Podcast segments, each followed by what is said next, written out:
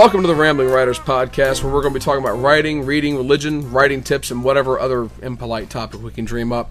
I'm Josh Davis, and this is my partner for the day, R.F. Dunham. and we are The Rambling Writers. Today, we'll be discussing the most mediocre debut novel that either of us has ever read.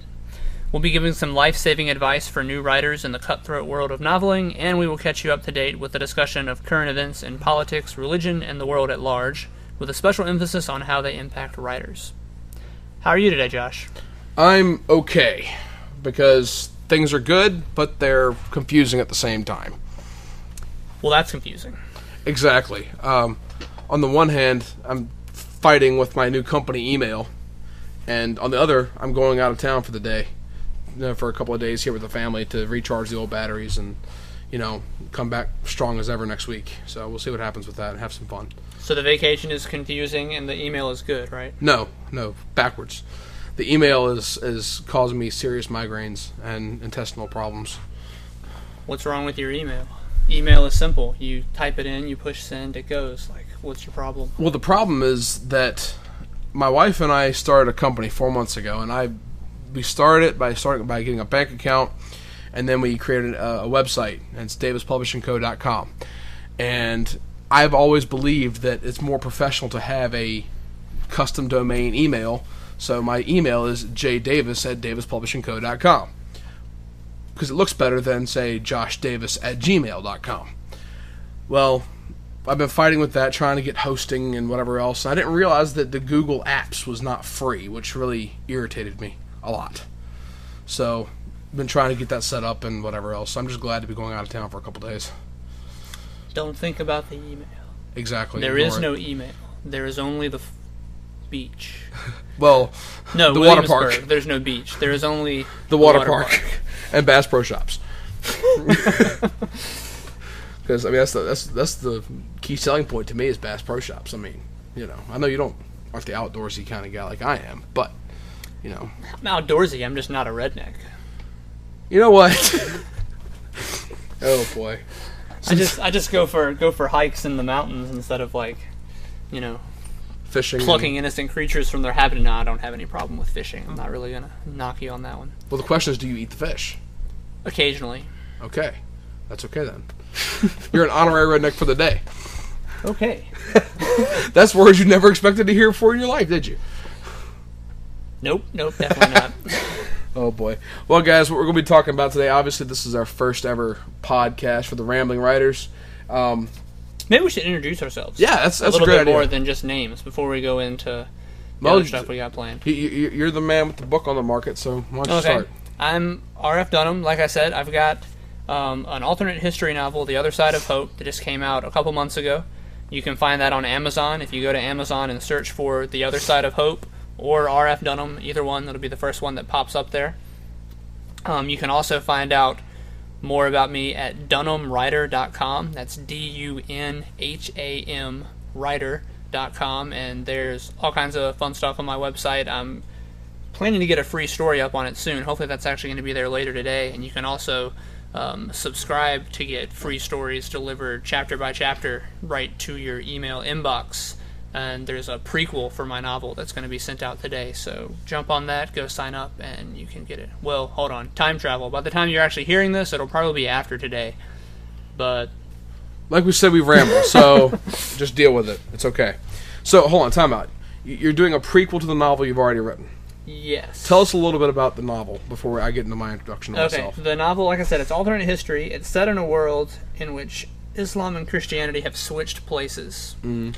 So, Islam is the more dominant religious and political economic force, whereas Christianity is a little more maligned and oppressed, more likely to generate violent extremists. And we just kind of go from there with a plot line that's very similar to September 11th invasion of Afghanistan in the real world, except it's all in the slipped around backwards world. Um, the story that I'm starting to release through email is going to be goes all the way back to the point of divergence, the thing in history that was changed to make that new world possible. So the point of divergence is a thing that's very common. It's, kind of the selling point of alternate history, right? It's, you have to go back to that one point that changes the entire storyline. So basically, in your story, that point didn't it, it, it took place. It happened, but in the real world, it didn't happen the way it is in your story, right? Exactly. Yeah. Okay.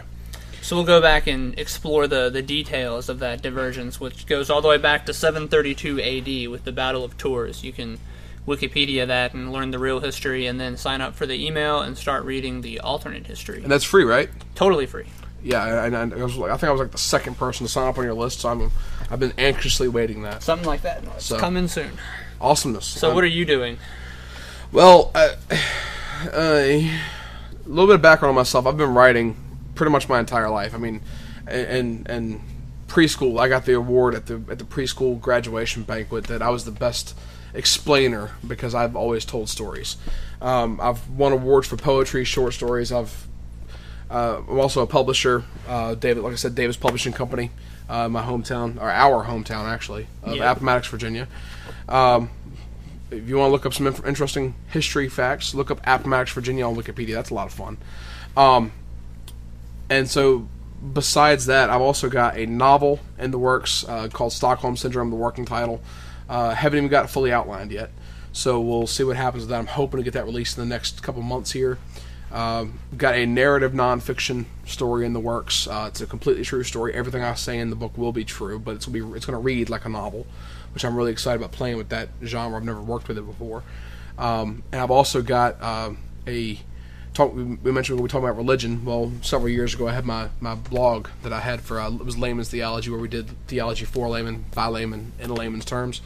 Um, and I took some old blog posts on the Book of Romans, and I'll be releasing that in the next couple of weeks once I get a cover for it. So that's going to be in print and uh, ebook formats wherever fine ebooks are sold, as well as uh, our company website. So, um, and we're both ghostwriters, so we can talk about the spookiness of being a ghost if Yeah. you want. But you know, essentially, we write other people's works and they put their name on it. In reality, we did it all. James Patterson, I'm looking at you And we would tell you more, but then we'd have to kill you because because we be breaching contract. It's kind of against the law. So, uh, I, we we did mention the most mediocre debut novel that either of us has ever read. Yeah, and I was really excited about it when I saw it. I think I found it on Twitter as a promotional kind of thing and a free novel. You know, usually you scroll past all those things in your Yeah. Twitter. There's so many book promotions in Twitter that it's not even worth Well, it's- looking it's- at 99% of them. Well, it's one of the things I, I said on on Twitter not too long ago. And by the way, we're both on Twitter. He's Dunham Writer at Dunham Writer. I'm at Josh Davis Writer. Um, my name's the easier one to spell, but he's already spelled his out for you, so you're good. But it's, it's one of the rants I went on not too long ago was that you know authors go on Twitter all the time and are promoting their stuff, constant content, content. I'm I wrote this. Check out my book, and it's so annoying. Why can't I mean Twitter is a great platform for us to interact with people who read. You know, that's you know to interact with folks. Yeah. That's, that's the point. But you know, like you said, we, we usually scroll past them. So what?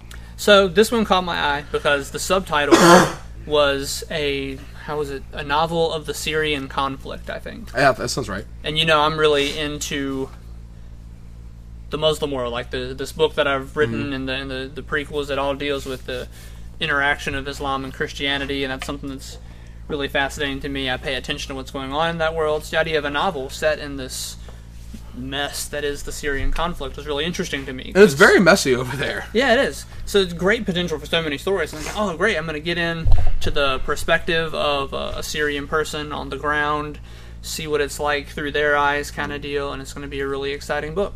But it's kind of hard to do that because the guy who wrote the book is actually a U.S. Navy uh, officer, isn't he? Yeah, and that maybe should have been a little bit of a warning to me. Well, I thought about that later. Not that I'm not trying to say anything bad about I mean, US I- I- military U.S. Navy at all, but Yeah. the, that maybe should have been a little bit of a clue that it's not What you were expecting. Yeah, it's not not going to be coming from not going to resonate perhaps as much as I might want it to with their perspective of a very open-minded Jesus follower who's interested in Islam and is a pacifist. So then reading a book written by a military guy about Syria, maybe I should have realized it wasn't exactly. Well, what I mean, was and, and, and the crazy thing is, is Todd Tavalazan, Tavalazzi or Tavolazzi or it was, it was it was an Italian name, but the thing about uh, Todd, I'm just gonna call him Todd. He was, like I said, he was an, a U.S. Navy uh, officer, and you know, it's it's you, no matter we're always gonna look at our stories with, from from our perspective. We're never gonna be able to fully put on the the, the the lens of what we're writing about. But it really excited me when you told me about it because I was like, okay, I, I want to read this. This sounds like an interesting story. And then I get into it, and it's nothing like what we expected. Yeah. I mean, you know, you, you expect to see it from the eyes of a Syrian, and you see it. The entire book is told from the perspective of an American, and that that immediately turned me off. I'll be honest. Mm-hmm. Yeah, I was I was even kind of thrown off when I first got into the book. The book has a really good, exciting start. There's two of the main Well, it you. characters are being chased through. I think it's nighttime, then Mm-hmm. chased through the desert in Syria at night, getting shot at. And it's like, oh, okay, this is pretty good. And it, it threw me right away when the first time they said the main character's name of Angus, and I was like, that's Angus not Khan. An, yeah, I was like, that's not an Arabic name. And I, I was actually a little bit off balance for a little bit because I was Mm-hmm. just expecting Syrian Arabic characters, and one of them was because it's his his brother-in-law who's Mm-hmm. who's a Lebanese, Angus's brother-in-law, and then it took me a little bit to catch up. Like, oh, this guy's a, an American Journalist. with lots of experience in the Middle East, who But somehow now still doesn't speak Arabic very well. That that threw me off too. It was a random linguistic thing. He still. Well, he was he was married to a Lebanese woman, he's married to a Lebanese woman. And, and, and he was so years. sad when she died, and you know, then he still can't speak uh, uh, Arabic, and Yeah. it doesn't make any sense. It doesn't doesn't add up. like he, the, the, Todd, the author, does a good job of making it, making giving you the experience through Angus's eyes of someone who can't speak the language or can just speak a little bit enough to pick up a word here and there. Mm-hmm. He helps you like, okay, he's kind of following the conversation. Like that, that was all good, except that it just didn't make sense to me that Angus didn't know the language.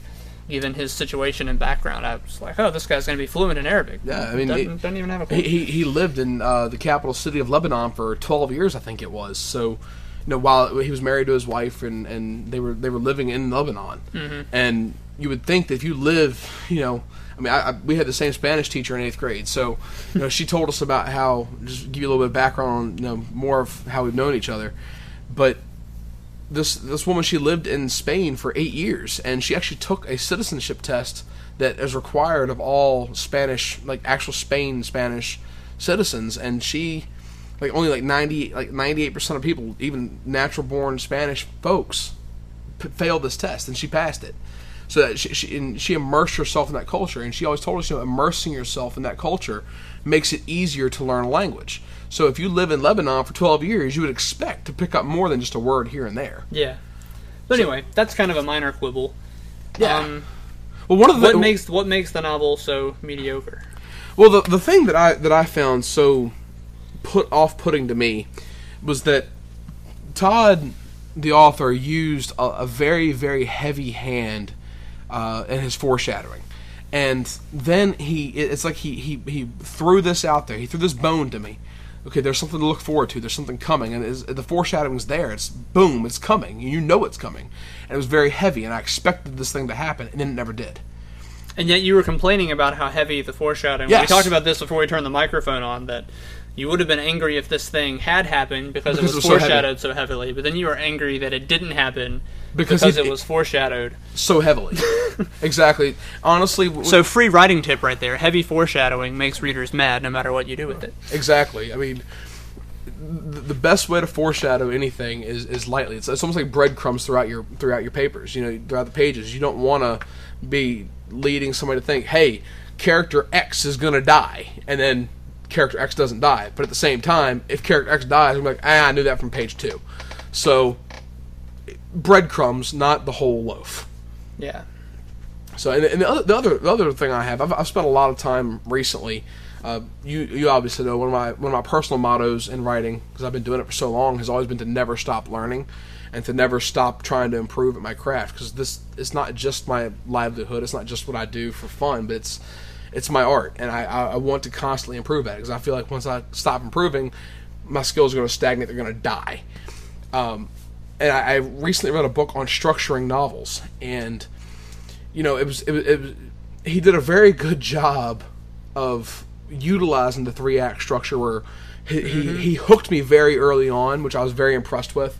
Um, that's probably the best thing I can say about it, though. Um, at 25% into the story, you usually want your first plot point to be hitting about that time, but it needs to make sense in the, in the, in the way you've already worked, written your story. getting captured by ISIS when the entire previous one quarter of the book has been about getting artifacts and lining up trucks and stuff.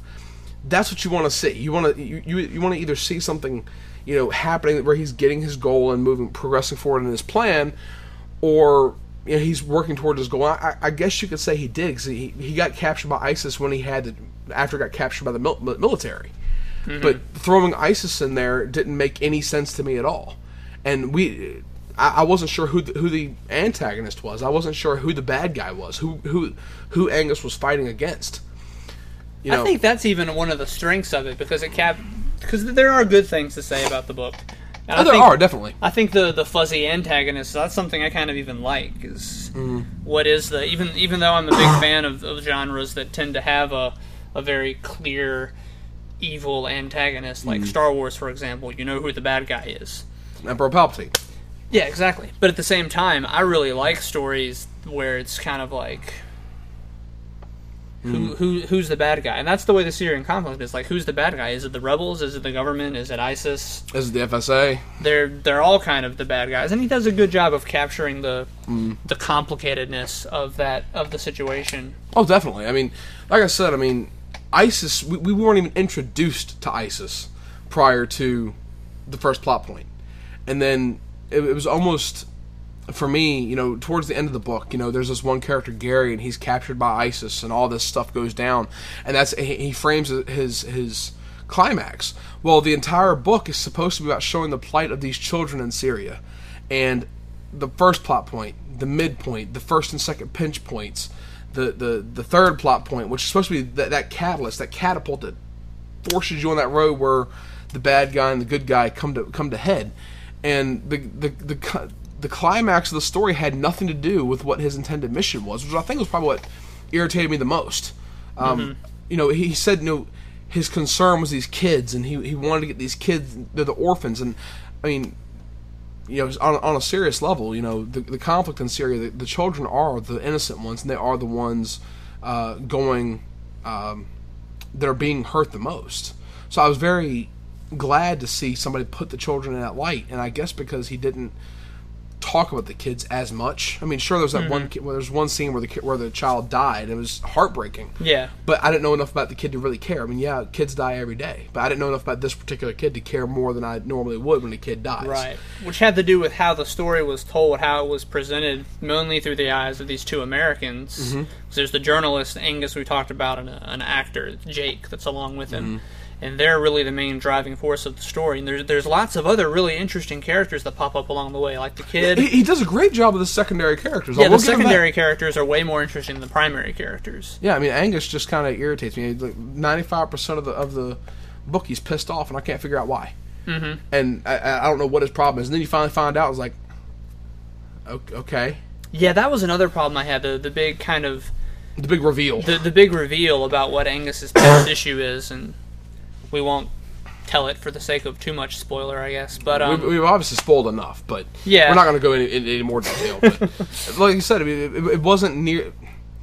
I know that what he did deal with was very hard, and he had a lot of frustrations in his life, and he blamed himself for the thing that created all this anger and resentment in his life, and I get that, but it was not, to me, in the story. I mean, it has it has to do with uh, his alcoholism. He was a former alcoholic, and I- understand. You know, he quit drinking after this, and it was a massive thing in his life. But frankly, I'd much rather re- read that story than the story of Angus in the Middle East. Personally, I'd, I'd rather hear about his battle, his bout with alcoholism, and, and his, his deteriorated marriage, which is on the backstory. That, Yeah. that's much more fascinating. some of the backstory was really interesting. Then the way it got delivered. Fortunately, it didn't get delivered with just a big giant info dump at the beginning. exactly. He did do a very good job of stringing along and dropping little tiny hints about the the Mm-hmm. And he never used thing. the flashback either. Right, yes, that was because flashbacks are dangerous for new authors. They're, Yeah. they're very, very hard to do correctly. he avoided a lot of common new author errors. But then when that big reveal happened, it was just kind of like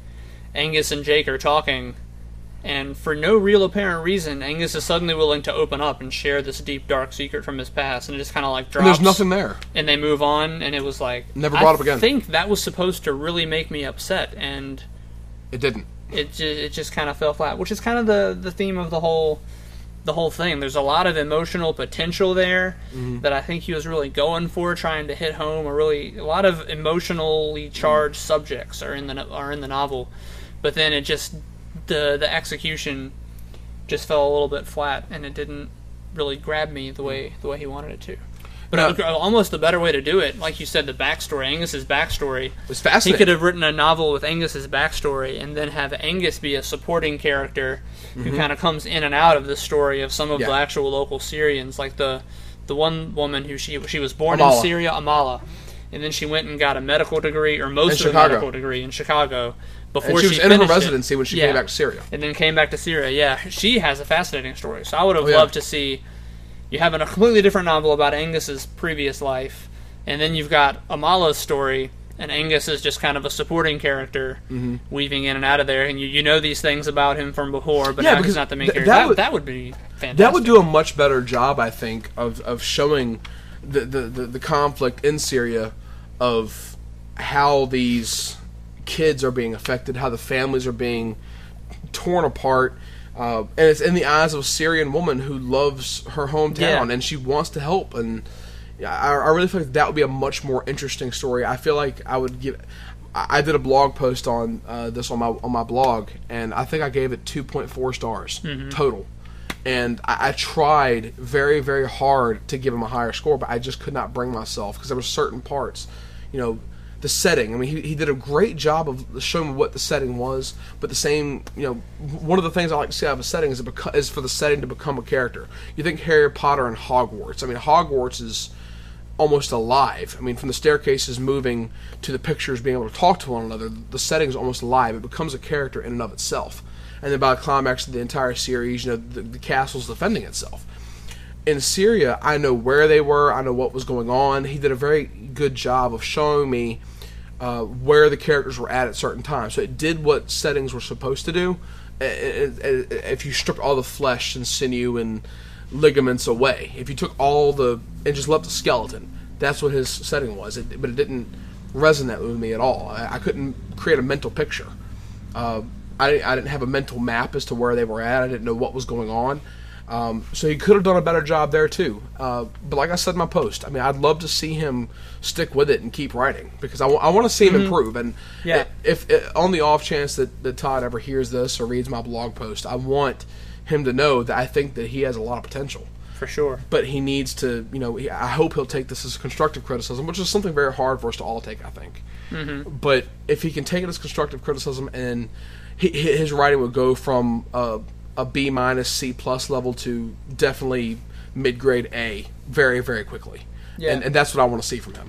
Yeah, I'm definitely going to be looking for, for more books from him because, like I said, there's a lot of I've read much, much, much, much worse oh, Also, debut novels that so have I. just spew out all the backstory. They got to have a five page prologue in the beginning to spell out all of this. Mm-hmm. and prologue and prologues are tricky beasts anyway. Yeah, I almost always advise when I'm doing ghostwriting stuff. I almost always advise clients or friends that I know them. who are writing get get rid of Mm-hmm. the prologue. You know, I, I had a prologue for my book that ended up cutting, and actually some of the stuff from that prologue is going to show up in this more fully developed story that I'm sending out. which would be really cool. I'm, I'm. I'm, I told you when we were discussing it months and months and months ago that I would love personally to see that prologue. Yeah. Not because it needs to be a part of the story, but I want to. I enjoy the world that you wrote Right. that much. And enough people have said that to me that that's why I'm going back I'm doing this prequel. I'm going to do another novel Mm-hmm. in the same world with different characters and going on with it. But Very cool. Well, like I said, guys, Todd Tavolizzani.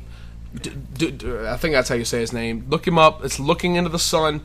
Uh, check it out on Amazon. Uh, borrow it if you have Kindle Unlimited, or even support them even more and buy the book. yeah, it's, And- it's, it is it is worth buying. It's not it's not a bad book. It's, just not what I'm gonna read your again. socks off amazing. Exactly. Yeah.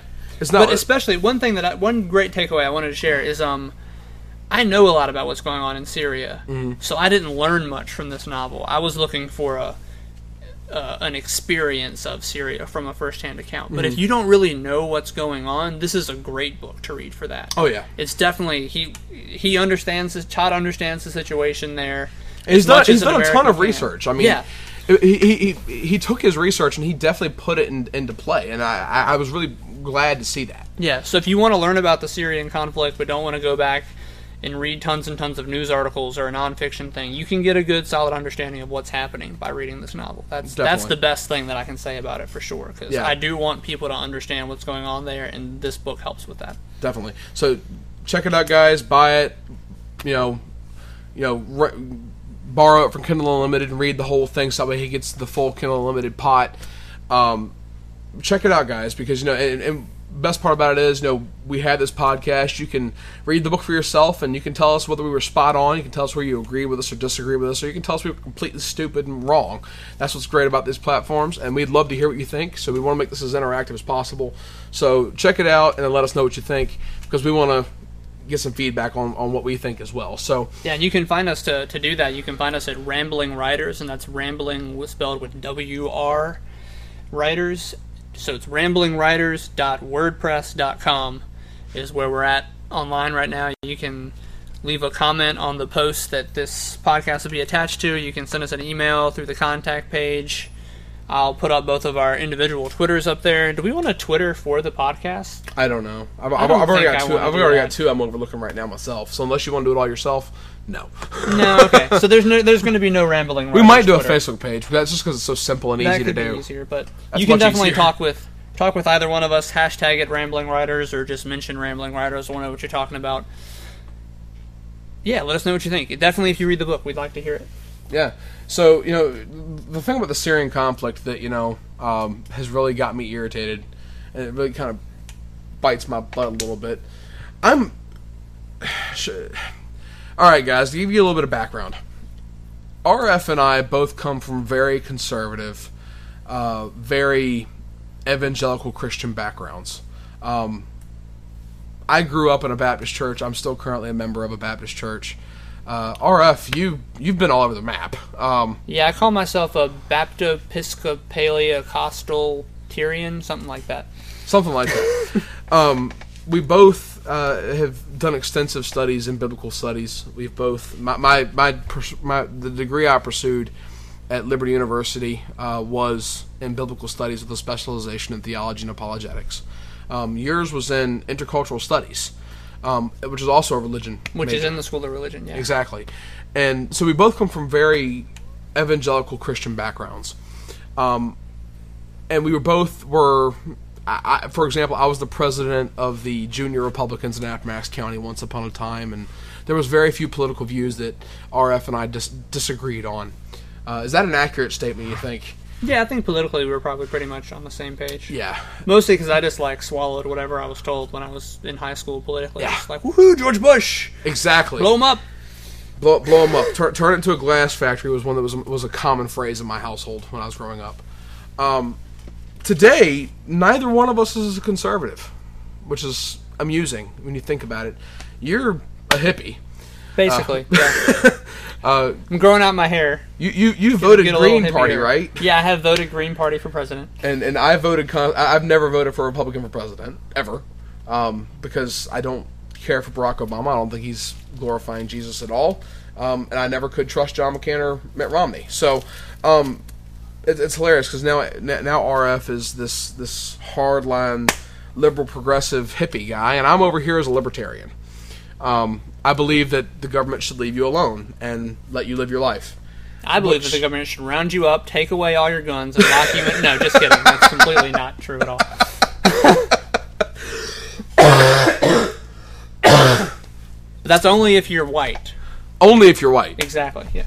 Yeah, the, the inner city gangs need to keep their guns. Um, no, Wow, that demon spelling cough you just did is like all over the place on the recording. Oh, I think it was your laugh too. So I'm seeing that. Yeah. brilliant.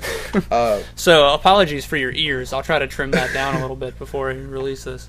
you have to understand, I, guys. If, if you don't know RF and I, I have a deep, deep belly laugh, so it's loud and it's rambunctious. He also has a deep, deep belly. Yes, I'm. I, I am large. I am in shape, but that shape is round. Um, but anyway, back to Great preview into the the rambling nature of this Yes. podcast. It's Yes. starting to come out a little bit for the first time, I think. I think so, yeah. But what I was getting at with the whole discussion, I'm, I'm a libertarian. The government should leave you alone, and and and RF is more along the lines of you know a little bit more progressive. Gun control is not such a bad thing. Whereas I completely disagree. If you don't want a gun, don't buy one.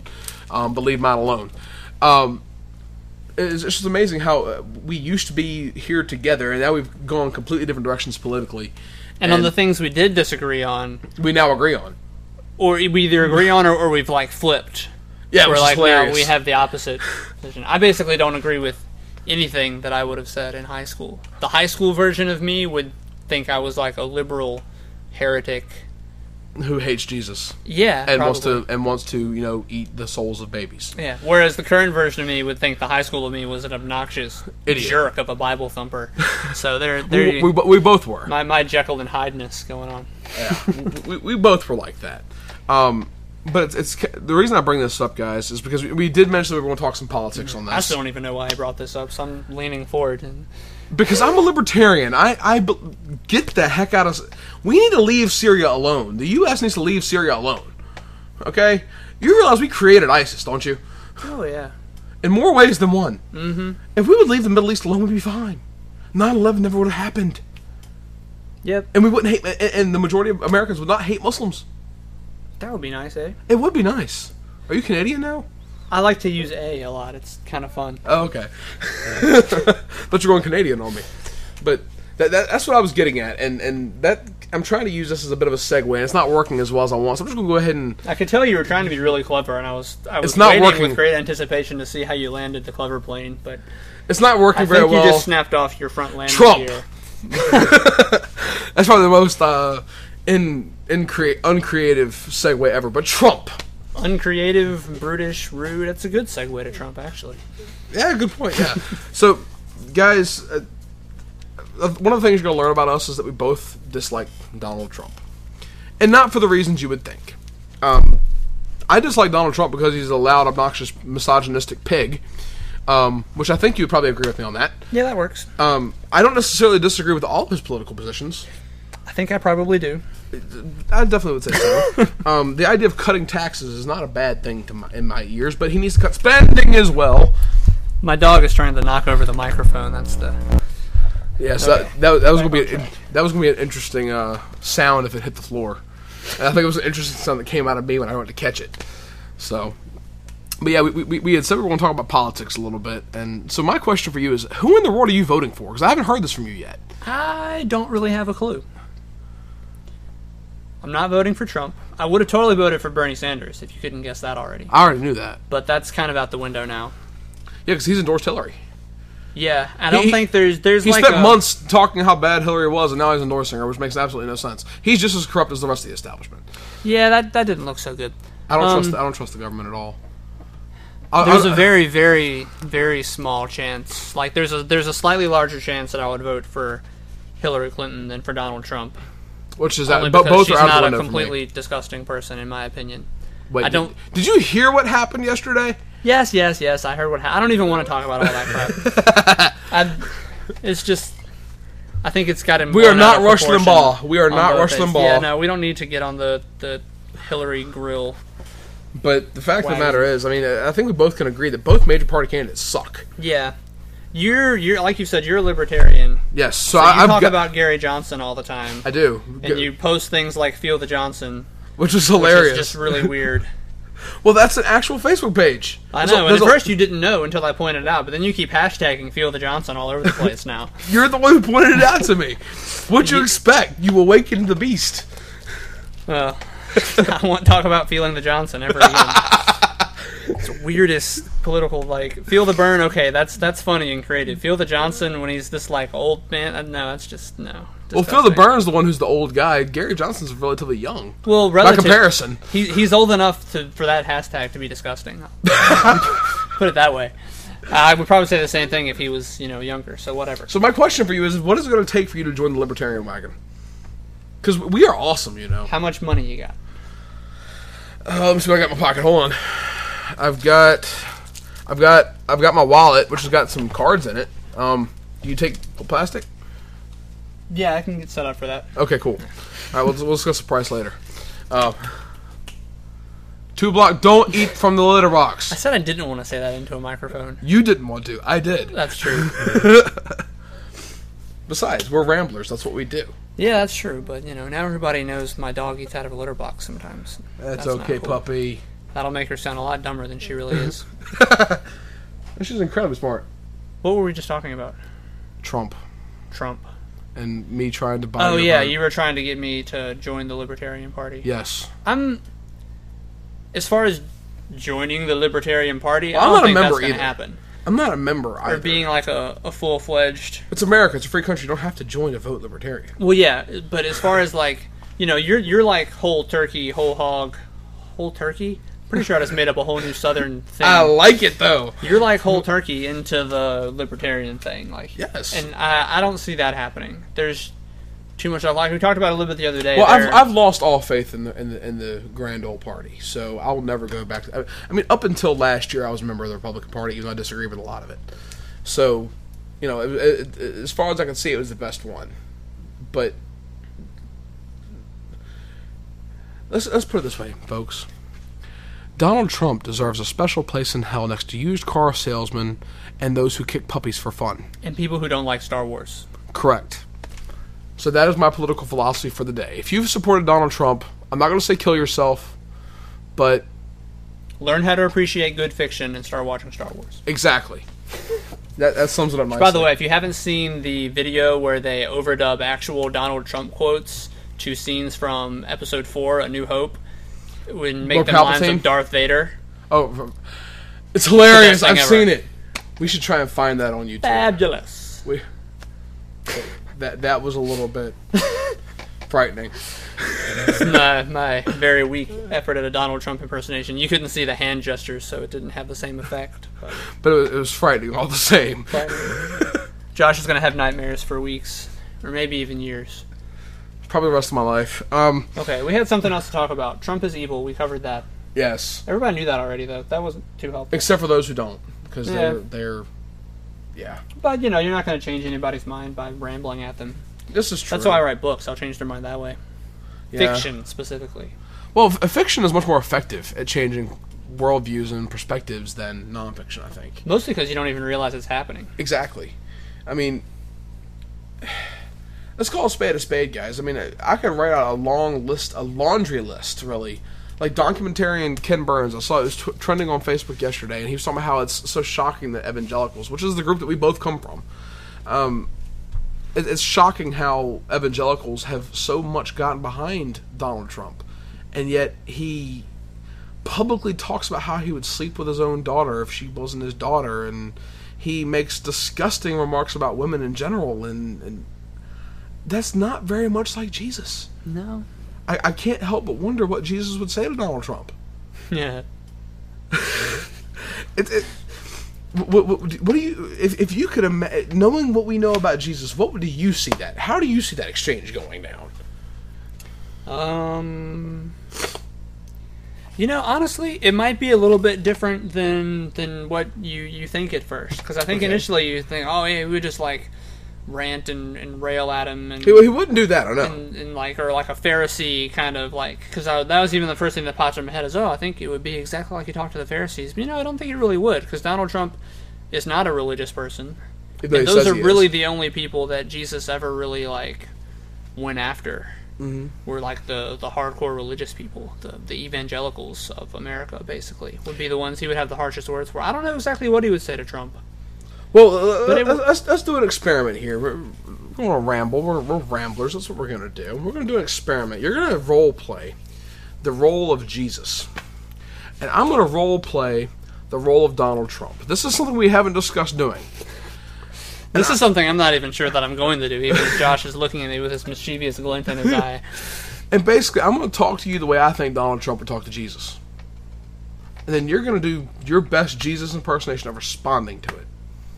Think you can get down See, with I don't even know if I can swing that though, because I'm pretty sure Jesus' response would be this like awesome story, and I'm still not good enough to just like pop those out. I have to like sit and slave for months and months to make a story that even comes close to communicating truth at that level. So I, I think I think that's my answer though. Yeah. Is that it would be he would t- he would tell Trump would rant and rave and however exactly he would talk to Hate the Mexicans! Hate the Muslims! Hate them all, people! Something like this. I'm, I'm, I'm terrible at doing a New York accent. That's, that's pretty bad. You didn't even get the hand gestures right. I mean, they're pretty easy. I have very large hands. That is That's more- Donald Trump, though. more than enough genital jokes for today. So we had a writing tip to talk about. We did, And we're didn't going we? to go on to that now because because we are. We're both going to end up saying very mean things about Donald Trump. We don't want this to be purely political. Yeah, and something that's something that I've kind of felt motivated to, to change lately is I don't want to say bad things about Donald Trump as an individual. I don't know I don't him. know him as an individual, I don't know him. but his ideas suck. that that's that's where I, that's where I want to stay though, and uh, less shrilly Yeah. than than that. But 'Cause like I- I, don't like his his policies and his ideas. well, when you figure that I have a very He- deep voice naturally, and then it gets all shrill, that just tells you how frustrated I am with the with the state of American politics today. Yeah, when Josh sounds like a twelve year old boy Or girl, even worse. or or girl, Not to be misogynistic, but it's like if, if a grown man sounds like a woman or a young girl, there's a problem.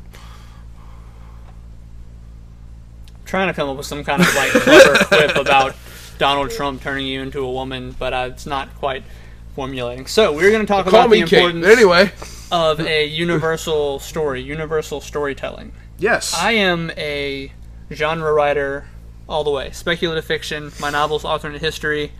If you sign up for that email list, I'm sending out the alternate history story and uh, fantasy um, That's the serial as well. Chronicles, right? Yeah, the Sam McKay Chronicles. You can read about that some on my website I've actually never read it any of and sign up. yeah, I don't know if you like it or not. You say you like fantasy, I, but I, I grew up in Harry Potter, which is technically fantasy. so when you say you like fantasy, you mean like Harry Potter. I don't. I mean, I, I'm much I'm much more prefer. If I'm gonna read a fantasy novel, like I recently read uh, a uh, Portal fantasy called Dreambreaker. I mean, not Dreambreaker. Dreambreaker is the sequel that she's working on now, but uh, uh, Dreamlander. It's a portal fantasy. This guy. The premise is when you go to sleep, you wake up in this alternate world, and when you go to sleep in that world, you wake up in this world. Oh, It's very very fascinating she. story. I know where. She, well, I won't say she stole that idea from Ted Dekker, but Ted Dekker used that idea to wonderful effect in the Circle trilogy. I highly doubt she stole it, but I've never read the Circle trilogy, so I can't be sure. But it, it, it was it was something I've, I've discussed for years with random people. Just you know, hey, you know, like like for example, just to give you give you an idea of how my mind works. RF knows this. You guys are about to be frightened for the rest of your life. My mind works in mysterious ways, and I personally believe that we're all colorblind. Literally. For example, this microphone that I'm speaking into right now is black. The only way I know that that is black is because I have been taught that when I look at something and it has that color, it is black. But how do I know that when you look at that microphone, you're not seeing what I would call blue? Because your eyes are different. And there's no way to prove that I'm right or wrong on that. Perception creates reality. Correct. You should read this series. I'm reaching over to my bookcase and pulling out the Skin Map, which is the first book in Stephen R. Lawhead's A Bright Empires novel. Also Okay. deals with alternate realities, and they just had this. Two characters had this awesome conversation about perception causing reality. I'm reading in the the fourth book now, The Shadow Lamp. Well, they say that possession is nine tenths of the law. Well, perception is nine tenths of reality. I've Yeah. always said that. I think I said that on social media at one point. Ah, Maybe you did. I can't remember. It's probably before I had Facebook. No, it wasn't that long ago. Oh, okay. Well, I didn't see it. because that ties into the, the themes of a lot of my writing, including Yeah. the other side of hope, perception, how you see things. Perce- I might have said perspective instead of perception. It, I, I think I, it was on Twitter. I think. yeah, something like Yeah, that. yeah, yeah. yeah. One of, one of those one of those things. But anyway, what were we talking about? the importance of universal fiction. Yes, yeah, that's where I started. Because I'm I'm a genre writer. Speculative fiction of various types is what Yeah. I what I always do. And- and Writing you, in the real world. Fantasy. We Yeah. mentioned. I, I, like certain types of fantasy, but it has to be grounded in reality to a way. For example, I'm not. I'm about to commit literary literary, literary Don't say fantasy. What? Don't say it. Say what? You're gonna say you don't like the Lord of the Rings, aren't you? I, not anymore. Okay, good. Moving on. Um, but You don't don't don't don't even. Don't, uh, you've already are like only semi tolerate Star Wars. So you can't even make it. Not worse. because I dislike the, the, not because I don't respect the amount of work he put in Lord of the Rings, but because it's not grounded enough in reality for me. I much prefer C.S. Lewis as, as a fantastical storyteller. Yes, talking animals are way more realistic than short guys with beards and tall ones with pointy ears. what I mean is, is the, I've watched the movies. I, I, I I'm committing a literary sin right now. I'm committing the cardinal sin of, of literature. I've tried to read Lord of the Rings. I've I've attempted to, but You're My- a horrible human being and couldn't succeed. exactly I could not succeed. Therefore, I am a terrible human. Please don't hunt me down and kill me. Um, but the physics and the, the way the world works and, and the base desires of of humanity, which in Narnia is the talking animals, um, the base desires and, and, and the way people interact with one another. That's why I, that's why I read fiction. I, I enjoy interpersonal, you know, relationships. And I, I personally believe that if it's got to have, I was saying this to you before we got went on on the mic, that I personally feel that if you've got to have tasers, phasers, lasers, blazers, Kazers, Zazers, or whatever else, and elves to make your book make sense and be a good story, I'm sorry, it's not a good story because it's too reliant on the trappings of your genre. Um, I, I personally think that if you can't tell the same story in, in multiple genres, you know, for example, we, we talked about you know, your, your sophomore novel, you know, and you mentioned how you thought that you were going to try and go with a fantastical setting, but it makes more sense to fit it inside an alternate history. I think that you had the talent and the ability to do it in either one Oh yeah. But you're just in that alternate history mindset, and it's it's easier for you to get it cranked out and done that way. Um, Actually, I developed a whole lot of the backstory and history for it to be sci-fi, and then just kind of been like, yeah, let's I make like it alternate idea. history. yeah, Yeah. and th- that's my point. You, the fact that you can do that so easily and change it shows that there is a timelessness. There is a uh, the the theme will be very poignant. It'll be very pointed. Um, and, and that's what we. are I mean, all writers. I mean, sure, some writers write for the heck of writing, but I think we all write to to put a message out there. And Even if you don't know what it is, I think that's true. Yeah. Definitely, and, and, and uh, for me, I, I use writing as a way of self exploration, and and you know not not just self expression, but self exploration to, to learn more about myself, because I see a lot of myself in my characters, even if I don't at first. You know, I mean, I, I wrote a, I ghost wrote a novel, you know, about a guy who's a cop. I'm not a cop. I grew up a son of a cop, but I'm not a cop, and he, he's diagnosed with this Son disease cop. Sorry. Keep going. but you know, he, he- he's diagnosed with, with uh, amyotrophic lateral sclerosis, and if you don't know what that is, it's ALS or commonly known as Lou Gehrig's disease, and he's dying. And the way he deals with it, I feel like I didn't plan for him to react the way he did, but I do feel like the way he acted throughout the time that he was dying, and you know, there's a big, huge scientific sci-fi reason why he didn't die, but you know, the fact is, is that the way he reacted while he was dying and while he was in the hospital being pumped full of fluids and trying to keep him alive, I feel like the way he looked at the world and the way he dealt with things, even though it wasn't necessarily positive, is very similar to how I would react in that same situation. And I, I feel like the universal story is, is, a, is a is an exercise that we all need to work on. Because I could have very easily told the same story in a fantastical setting. I could have very easily told the same story in a western or a, romance or the the trappings of the various genres are are almost like dressing. They're almost like the icing on the cake. Whereas the story, the universality of the story, I think universality isn't even a word. Maybe, but that's the actual cake. That's what you're getting. Now, sure, everybody loves the icing, and people love sci-fi, people love fantasy, people love dystopia, and you look for certain things in those genres. But the actual cake, the actual meat and potatoes of the story, is not reliant on lasers or talking animals or witchcraft and wizardry or um, you know some oligarch who doesn't have the people in his best uh, some monarch or tyrant who doesn't have the people's best interest at heart um, I feel like we could have we could have read the Hunger Games trilogy or Divergent or the other side of hope in almost any kind of world and the universality of the story would still remain because the story is the reason why we write. And I feel like we all should strive for that. And if and if we have to have if oh I'm stuck in this at this point. Let me throw a laser in there. If you have to do that well guys take a step back and look at the story because there's a problem with the story not with the with the genre but the setting I feel like. So what, what is your opinion on all that rambling I just did? Sci-fi is still awesome. some of it is yeah. No, it is I, yeah. I definitely, I definitely agree with you that because I, I don't even though I only write speculative fiction of one type or another I don't exclusively watch that like my my favorite TV show like there's some great sci-fi and fantasy TV shows I like a lot and I'm There's really in. I'm really into um all of the uh, the superhero shows because I'm a Mm-hmm. nerd so like getting to watch Daredevil Agents of Shield and then jumping over to DC for Flash and Arrow and like all these Mm-hmm. guys on TV is fantastic and I love Lost and all these different fantasy, fringe, sci-fi, Mm-hmm. Well, all these to- different to things. give you a great but, example. But see, this is what I'm leading up to. My favorite TV show ever is House. Yeah. Completely not sci-fi, nothing speculative at all. Well, another example. It's the, it's awesome. the, the one I go back to is uh, I, I was always a Marvel comic guy coming up. There was very little in DC that DC had to offer me. I Yeah. felt like, except for Batman. Yeah, I love Batman. All right.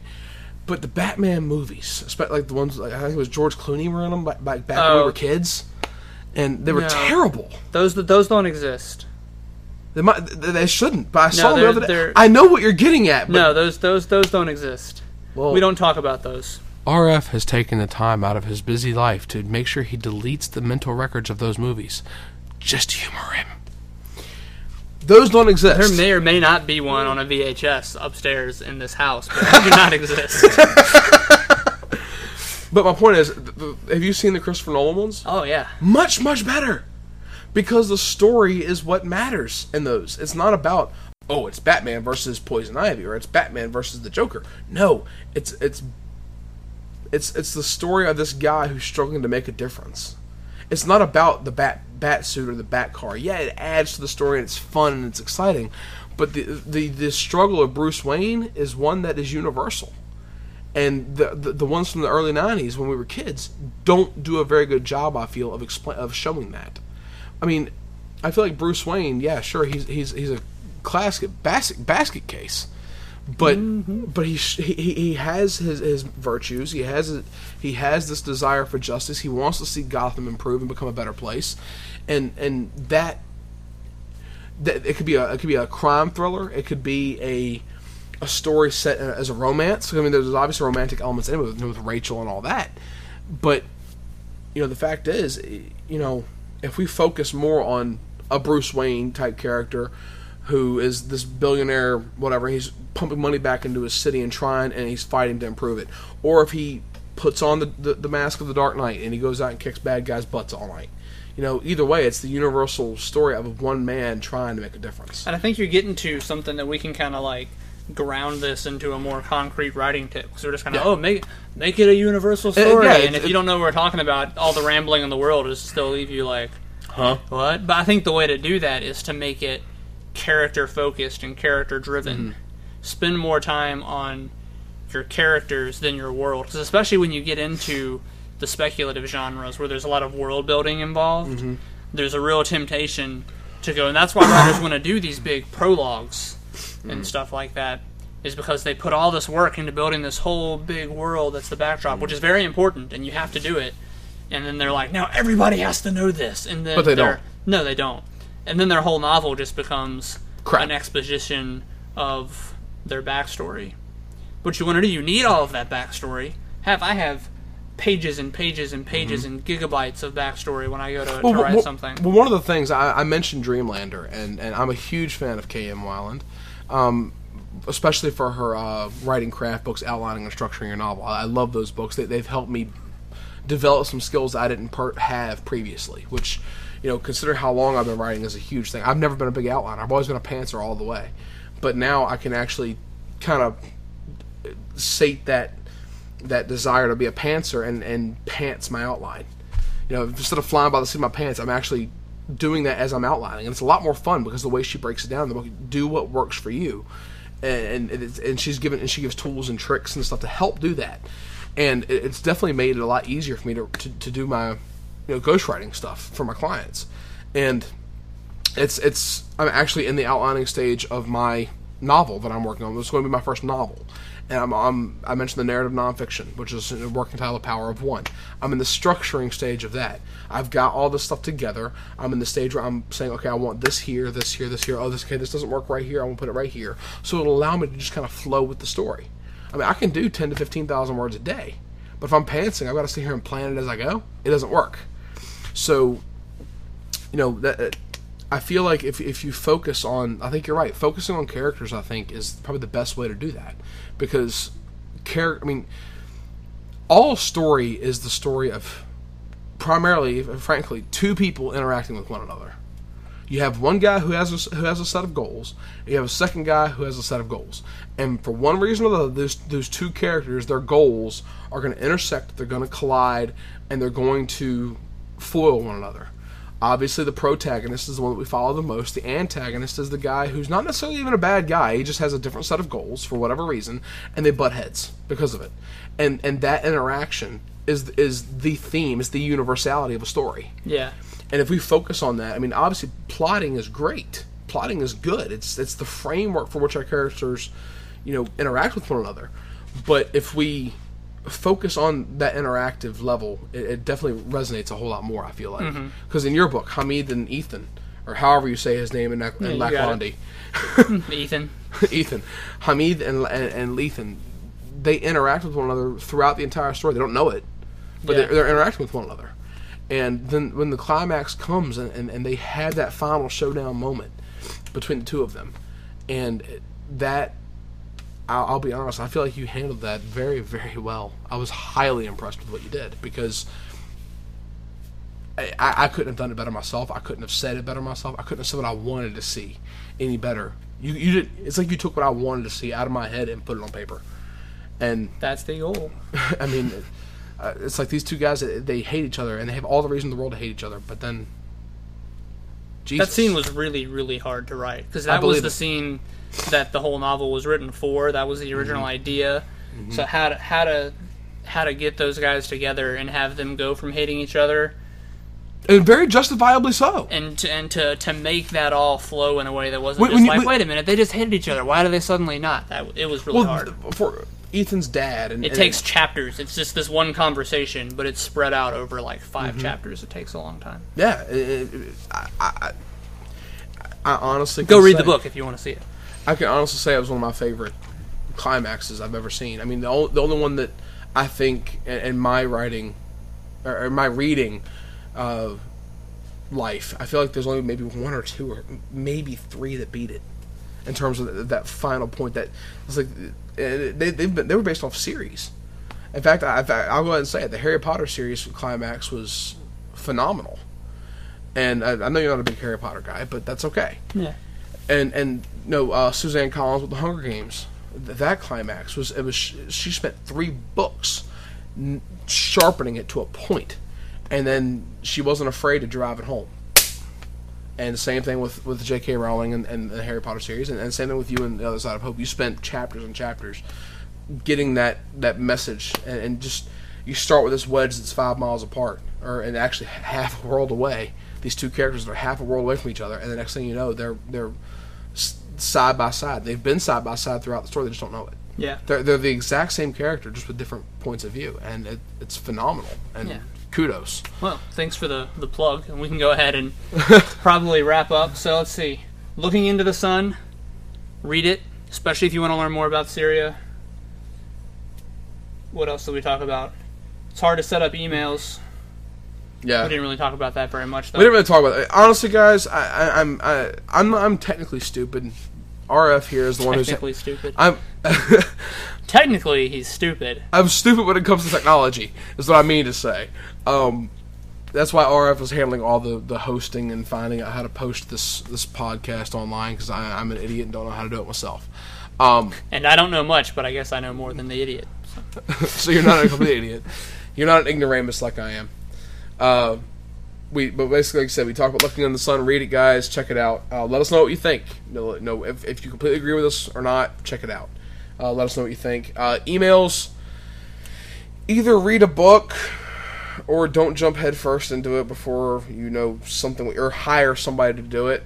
That's that's what my biggest advice would be to do. I, that whole thing sucks. um, and don't vote for Trump. Vote for Gary Johnson, Bill Weld. That this message is not approved by any candidate or candidates committee. This is just my opinion. Um, And write universal stories by focusing on characters characters. and make sure you sign up for uh, RF's um, mail list, especially if you've liked hearing anything that I've the, the plug. He mentioned the plug I gave to his novel. I personally am very excited for the first email to come out for the backstory because I, I told you then I wanted to read it. It's Gonna Um, be good. There's sword fighting in this one. There's no sword fighting in the novel. mind blown. Well, I mean, you know, medieval and stuff. So Oh, it makes sense. I mean, there's gunfighting in the novel, but no swords. yeah. But yeah, check that out. And uh, like be I on the said, lookout for Josh's books, which when will be they're coming. I, I'm coming. pretty rapid fire here. I've, I'm planning on having one in the next two or three weeks after I get a cover made for that one, so it's ready to go. Um, I just got to get that one done. I'm in the structuring stage of uh, the Power of One narrative nonfiction, and I've got I'm still outlining Stockholm Syndrome. You'll hear which about is- those here, and you're Josh Davis Writer wordpress.com. That's correct. That's where you're at. I'm at dunhamwriter.com. Together we are at ramblingwriters.wordpress.com. You can find us there. Tw- you- Yeah, you- we're both on in Twitter. Fact, I- in fact, just to save ourselves a lot of time, I would say just go just go to our WordPress site if you're interested in finding out about our Twitter and Facebook. Um, I, I could spend I probably spend five minutes every time I do a video on YouTube, plug in yeah, various no, things. Uh, I- I'm not going to do that this time. the website is the hub. Go to the website, check it out. You can find links to our individual websites from And my company. website. If you've written a book or if you're thinking about writing a book, contact me because we're looking for we're, we're always looking for new talent. Oh, by the way, are you going to write in the short story con? No, you're judging. Crap, No, you right. got me to judge it. That's right. Davis Publishing Company Quarterly Fiction Contest. The deadline is June the tw- is July the 29th. Um, we're looking for more submissions. Uh, I'll be judging it. My, my, my lovely wife Patricia will be judging it. Uh, RF will be judging it. I mentioned Katie, uh, KM Weiland. Katie has agreed to be a guest judge. Um, she'll actually be picking the winner. So basically, everybody else who's judging will narrow it down to five books or five short stories for her to read, and she'll pick the which, she'll rank the final five, and that's how we're going to uh, award the cash prizes. Um, and Thomas Hill of Lampus Books, uh, based out of Boulder, Colorado. Uh, Thomas has agreed to come in as a guest judge. He deals exclusively in uh, author coaching. Uh, he's a, he, he considers himself a literary talent scout. They, they basically take manuscripts and they help authors make them better. They they take a select few and get them in touch with agents and publishing companies. So we're really excited to have him on board with the uh, contest. So if you want more information about that, go to davispublishingco.com. Uh, again, that's davispublishingco.com and click the writing contests tab. Um, you can read more about myself, about our, our you're on there. No, yeah. Yeah, I forgot to Yeah. yeah, you're still No, I on knew there. about that. Yeah, you're still on there. I think I knew about Um, and you can also read uh, information about you know, my upcoming titles. Uh, I think we're you and I are going to be writing something together soon. We, We just haven't talked started about yet. it, yeah. we haven't done it yet. Um, but that's going to be the hub for any news about uh, really about any books that my company's publishing. So check that out. And if you've published, go to Make Money as a Writer. Uh, go to davispublishingco.com slash self publish, and we have the easily. Have you have you you've seen our website? Mm-hmm. Easily the best self publishing. Yeah, Pro- if you if you want to do the have some pay somebody to get all your book put Yeah. together, you don't want to deal with all of the, the headache. the blah of that because it is a lot of blah. You can pay Josh and he can make it happen for you, and you can pay him a lot less than most other places. And by a lot less. I think get I, it done. I did the math. I think you know your your average company charges a minimum for, for, for what we offer about five thousand dollars for what we offer, and we charge six fifty. And now six dollars is six hundred fifty dollars. So we're talking, Six fifty. yeah. Um, it's it's it's fourteen hundred dollars worth of stuff you get for six hundred fifty bucks, and you you can't beat that deal. I mean, I've got people in Puerto Rico and Louisiana and everywhere contacting me saying, "Hey, you know, I want to publish with you because you get the best deal on the market." I'm like, "Yeah, I know. I built it that way." And we're So- definitely devolving into rambling all over the place now. So we'll go ahead and wrap it up. So this has been Josh, and RF Dunham. and we are the Rambling Rambling Writers. Writers. Peace, guys. Right on.